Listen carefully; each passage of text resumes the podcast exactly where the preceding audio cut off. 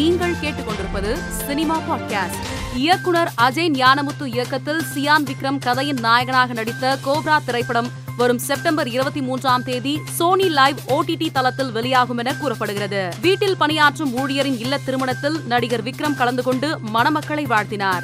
இது தொடர்பான புகைப்படங்கள் சமூக வலைதளத்தில் வைரலாகி வருகிறது. இயக்குனர் மணிரத்னம் இயக்கத்தில் உருவாகியுள்ள பொன்னியின் செல்வன் படத்தை நான் நிராகரித்தேன் என்று அமலா பால் கூறியுள்ளார்.